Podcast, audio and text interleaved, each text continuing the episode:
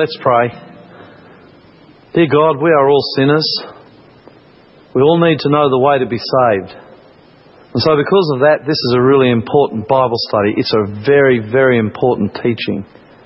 Jesus, I would just like to pray that you be here, that you open minds and hearts, and that we leave this place with no doubt whatsoever in our minds on how we can be saved and how you did it. Thank you, Jesus, for hearing our prayer. In your name, amen. I know that most of you out there this morning have seen this movie, Titanic, about this great ship that hits an iceberg and the tragedy how over 2,000 people die as it sinks beneath the waves. I have a little brother, his name is Stephen.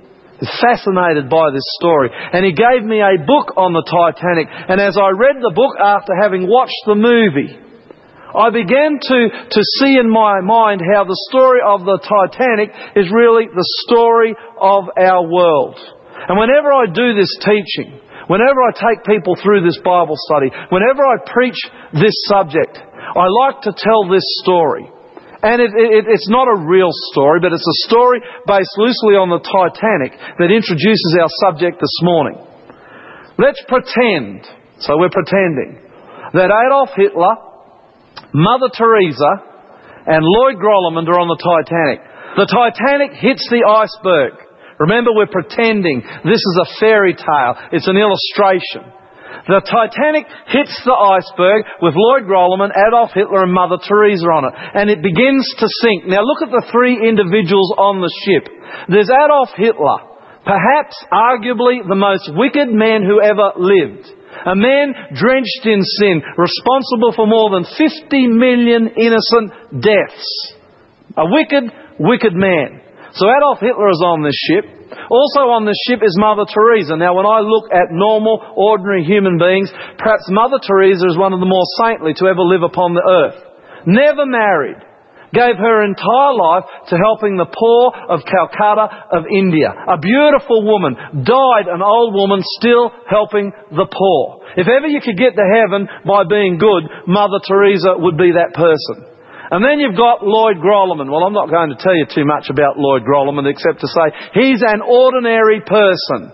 He's been good, he's been bad. Sometimes he's close to the Lord, sometimes he's not as close as he could be. Lloyd Grolimund is an ordinary Australian. I love sport. I love to see Australia win gold medals at the Olympic Games. I love to see my Brisbane Broncos win. I'm an ordinary Australian man. I'm on the Titanic as well. So you've got Mother Teresa, Adolf Hitler, and Lloyd Grolimund. An ordinary person, Mother Teresa a saint, and Adolf Hitler a fiend all on this ship as it begins to go down. But unlike the real story of the Titanic, in this story a lifeboat comes alongside the Titanic. And a rope is thrown from the lifeboat to the Titanic. Now to be saved, what must Lloyd, Adolf and Mother Teresa do?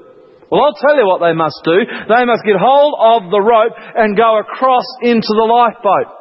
Well, the first, as you can imagine, to go from the Titanic to the, to the lifeboat is Adolf Hitler. And he would elbow his way to the front. He would shove himself there. He would get onto the rope and he moves on the rope from the Titanic across to the lifeboat. He is saved. He will not go down with the ship. He is in the lifeboat. Well, Lloyd is the next on the rope. And unfit as I might be, let me tell you that somehow holding hold of the rope tightly, I managed to move from the Titanic across to the lifeboat. That leaves Mother Teresa, this saintly woman. And there she is standing on the deck of the Titanic as it goes down, and there is too much fear. She is trembling. She just cannot, will not grab hold of the rope. Horror of horrors, the Titanic sinks with Mother Teresa on board and she loses her life. Unthinkable. In the lifeboat is Adolf Hitler and Lloyd Grolimund. But going down with the Titanic is Mother Teresa because she could not, would not, was too afraid to grab hold of the rope and move from the Titanic to the lifeboat. Keep that story in your mind now. We will come back to it at the end of this study. It is very important as to where we are going.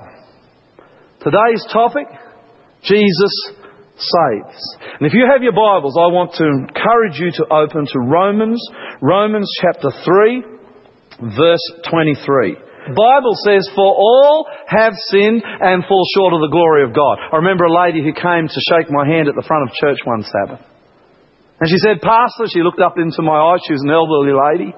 She said, Pastor, I haven't sinned for three years. And I shook her, her hand and I said, welcome to Romans chapter 3 verse 23. What do you mean, Pastor? I said, welcome to Romans chapter 3 verse 23. For all, the Bible says, for all, for all, for all have sinned and fall short of the glory of God. Well, what is sin? What is it that we have all done? Well, if you turn in your Bibles to 1 John, 1 John chapter 3 verse 4, the Bible very clearly tells us what sin is. Listen to this. Everyone who sins breaks the law. Did you hear that? Everyone who sins breaks the law. What law? Well, God's law. You want to know where God's law is? Go to Exodus chapter 20. Now I'll go through it quickly. You tell me, are you a sinner? Here's God's law. Ten commandments. God's law. The only law He has in the Bible. Exodus chapter 20. Let me go through the Ten Commandments. No other gods before me. First commandment. Second commandment. Do not bow down to images. Third commandment. And this is God's law. Do not take the name of the Lord in vain. Fourth commandment. Remember the Sabbath day to keep it holy. Fifth commandment. Obey and honour your mother and father. Sixth commandment. Do not murder. Do not kill. Seventh commandment, do not commit adultery. Eighth commandment, do not steal. Ninth commandment, do not lie. Tenth commandment, do not covet, do not long for things that do not belong to you. Now ask yourself, are you a lawbreaker? I am. If you're honest, you are. And the Bible says that we are, in Romans chapter 3 verse 23, all lawbreakers. We are all sinners. Now, the problem is this, and it is a large problem. If you just slip in your Bibles over to Romans, Romans chapter 6 verse 23, you'll find out what the problem is because Romans chapter 6 verse 23 says very clearly, remember we're all sinners, we're all lawbreakers, for the wages of sin is death. If you take that seriously, if the Bible says that all have sinned, and we know we've sinned because we're lawbreakers, then the Bible's clearly saying to us, us all are going to die. I want to tell you this morning that we are dead men walking. We are all going to die. You know, the Romans sometimes, they would get a prisoner who had done a particularly bad crime, and they would get a dead body, and they would tie that dead body to the prisoner. And the prisoner would walk around and would survive sometimes a month or two with this dead body, this rotting corpse tied to them. Do you know that eventually that dead body would infect the prisoner, would infect the condemned, and it would cause the death of that prisoner? Always would bring that prisoner to the point where they would die because they were carrying around a corpse. They were a dead man walking. You and I, we are dead men walking and the corpse we're carrying around is sin. Now if I was to go to the top of a building and jump off it, the law of gravity says I would fall. That is one of God's laws.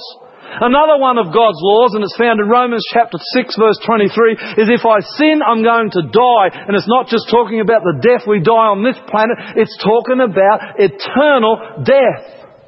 We are all under, we are all under the threat of eternal death because we have all sinned. We have this corpse called sin tied to us and eventually it's going to kill us and it's going to kill us for eternity. But the Bible says the wages of sin is death. Romans 6:23, but we need to finish this scripture. But the gift of God is eternal life in Christ Jesus our Lord. That is both the worst and the best text in the Bible. The wages of sin, and we are all sinners, is death. You are going to die. You better allow the truth of that to confront you this morning. You are a sinner and you are going to die and you are going to die for eternity. And it doesn't matter whether you want to believe this or not, it's biblical fact, it's biblical truth, and it's how it is. You are a sinner living here in Sydney, Australia. You are a sinner and you are going to die. And this morning, I'll say it again, let the truth of that confront you. But you don't have, you don't have to die for eternity. Because the Bible says the wages of sin is death, but the gift of God, He is offering a gift. It's, it's, it's, it's a beautiful gift. It's a glorious gift. It's why I preach.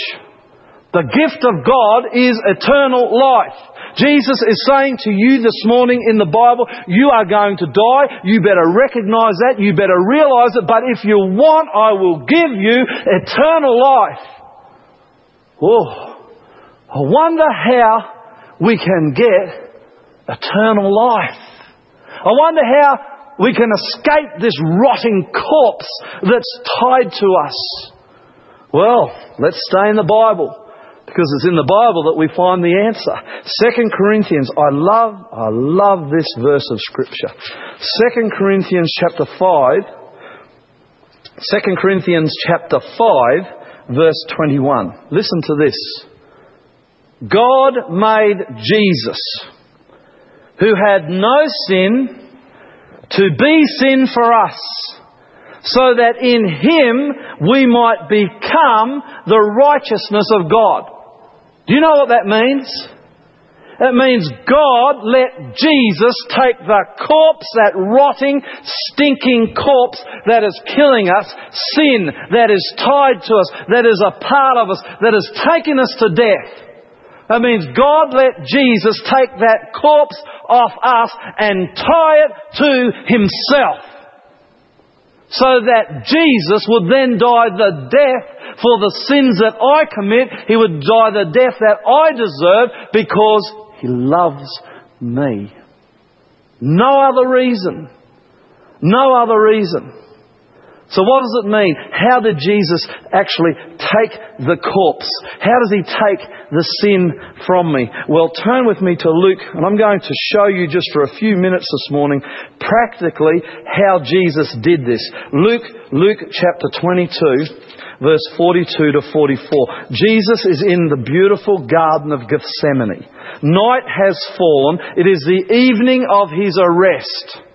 He is about to be tried and crucified. And in Luke chapter 22, Luke chapter 22 verse 42, we find Jesus in prayer. And when you face trying times, when you are in times of darkness and discouragement, there is no better place to be than in prayer. And Jesus knew that the cross was before him. He knew that, that, that he was about to go through the most, the darkest time of his life. And here he is in the garden in the dark and he's in prayer. Look at what happens here, verse 42. He's praying to God the Father. Father, he says, verse 42. If you are willing, take this cup. Take this death I must die. Take the cross from me. Yet not my will, but your will be done. I'll tell you what's happening here. Jesus is taking the corpse. Jesus, you need to understand this. This is not theology. This is how you are saved. Jesus is taking your sin, the corpse. He's taking my sin. He's taking every sin, every, every, every single sin, every human being who ever broke God's law. He's taking the corpse from them. He's taking the sin from them and he's having it, and the devil did it, dumping the guilt, the shame, and the condemnation. He's taking the punishment for those sins and he's putting them upon himself. And as those sins in the Garden of Gethsemane are laden upon Jesus, He begins to die. Jesus didn't die just because of the cross because of the physical pain and the suffering. Jesus is dying. Jesus is dying because of our sins. Jesus, I've said it before, Jesus is allergic to sin. And he has all the sins that were ever committed in the entire history of the world, past and future, dumped upon him, perfect and sinless. He had never lied. He had never experienced it. He didn't know what it was like to feel guilty. He did not, not know the, the pain of sin that we have all felt. And all of a sudden, all the sin sins of all the people who ever lived are dumped upon his sinless soul. And he's in the garden and he's feeling it for the first time. The guilt, the shame, the pain. And he cries out to his father, verse 42, Father, if you are willing, please take this cup from me. I cannot bear it, yet not my will, but your will be done. And he becomes so weak that he begins to die there in the garden. Before he's even put up on the cross, he begins to die.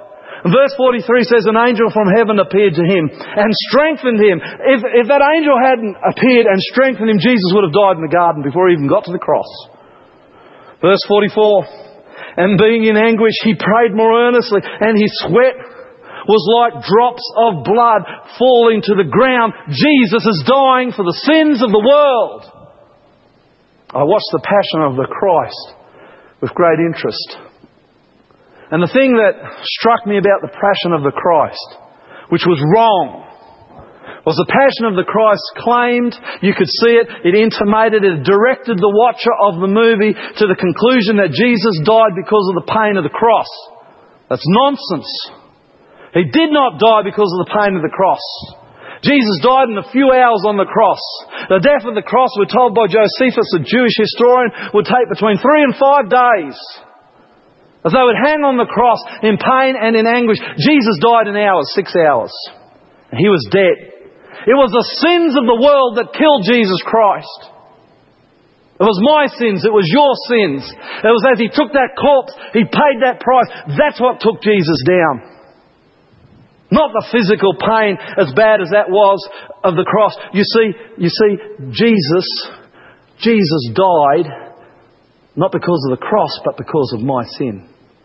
Because of your sin, because of the sins of the world, and that's reality.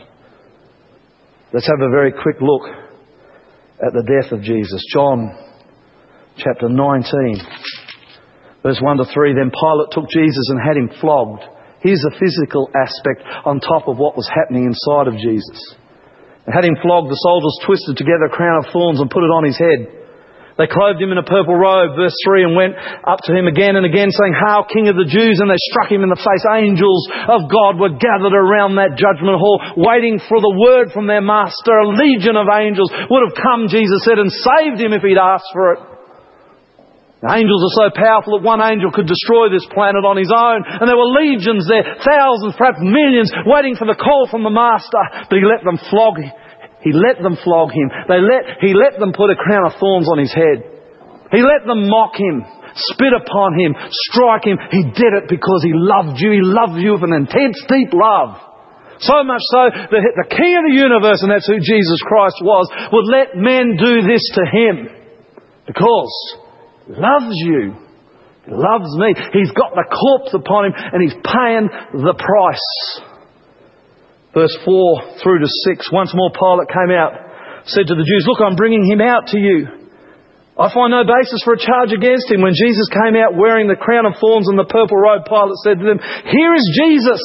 As soon as the chief priests and their officials saw him, they shouted, Crucify! Crucify! satanic angels in amongst those men, stirring the crowd up. Crucify Jesus. He's paying the wages. He's paying the wages. He's paying the wages of your sin. He's paying the wages of my sin.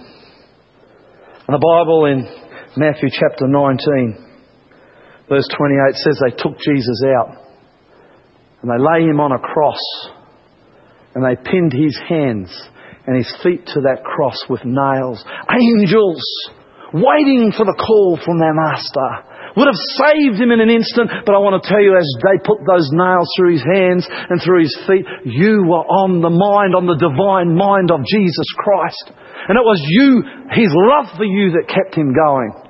He knew that he had to pay the, the death price for your sins and he would not come down from the cross. In fact, you want to know something? As Jesus died, he lost sight of the fact that he would ever live again. He went to the second death thinking he would never rise again and he did it because of his deep, intense love for you. Jesus loves you. You are bought, you are bought by an incredible price. The blood of Jesus Christ. He took the corpse. He died the death for you, for you, for you. John chapter 19 verse 28, later knowing that All was now completed, and so Scripture would be fulfilled. Jesus said, I'm thirsty. And then verse 30 says, When he had received the drink, Jesus said, It is finished. And with that, he bowed his head and he gave up his spirit. So let's conclude this. Let's conclude this now. Our world is the Titanic. It has hit an iceberg, and that iceberg is Satan himself. Our world is in rebellion, and the ship is going down, and we are all on it. Yes, the whole lot of us, including Mother Teresa, Adolf Hitler, myself, and all of you. But unlike the story of the Titanic, a lifeboat does come and that lifeboat is God and He throws a rope from Himself to the world, to the Titanic that's going down and that rope is Jesus Christ. It's His death. It's the price of sins that He paid for you. And all you've got to do is get on your knees and say, Jesus, I believe. Forgive me. Take me. And you are on the rope and you are moving from the Titanic to the lifeboat and you will be saved. It is as simple as that. I want to close with this text. Romans chapter 10. Romans chapter 10 and verse 13. One of the great texts of scripture. Romans chapter 10 and verse 13. For everyone who calls on the name of the Lord will be saved. Yes, if Adolf Hitler had got on his knees, Oh, unbelievable, but it's true. This is how precious the blood of Jesus Christ is. It's how rich, it's how soul cleansing it is. If Adolf Hitler had got on his knees and begged the Lord for forgiveness, if he had grabbed hold of that rope, he would have been saved. Lloyd Grolimund, this ordinary bloke, if you'll grab hold of the rope, he will be saved. Mother Teresa, this saintly woman, the only way that Mother Teresa can be saved, despite all the good things she did, is to grab hold of the rope, Jesus Christ. And as we sinful human beings grab hold of that rope, we give the corpse to Jesus Christ. We move into the lifeboat, into the family of God, and we, praise God, are saved. That's the story of the cross. It's what He offers each of you this morning. Let's pray. Jesus, we are sinners. I am a sinner, but I am your man. Come into my heart. Come into these people's hearts. You are our God. We are sinners and in need of your blood, of your forgiveness. Forgive us, Lord, please, I pray. Make us overcomers with you. And Jesus, we choose you today to be the captain of our souls, the Saviour of our lives. Thank you for hearing this plea, this prayer to you in your name. Amen. Mother Teresa was a good woman. I fully expect to see her in heaven. But the only reason she'll be in heaven is because she grabbed hold of the rope. She made Jesus Christ her Saviour. Her good works just aren't good enough. She made Jesus her Saviour. He paid the price for her sins, and she will be in the kingdom. I believe it. Adolf Hitler was a bad man. The amazing thing about the blood of Jesus Christ is even with the sins of Adolf Hitler, if he had have, if he had have got on his knees and asked the Lord Jesus into his heart, even he could have found forgiveness. I'm an ordinary Australian guy. I do good things sometimes, I do bad things other times. That's not going to get me to heaven. The only thing that gets me to heaven is by grabbing hold of the rope Jesus Christ. And I've grabbed hold of Him. I've made Him my Saviour. Why don't you make Him your Saviour too? It's a simple prayer. Jesus, I am a sinner. Come into my heart. Save me. You pray that prayer. And when Jesus comes, He'll be coming for you. God bless.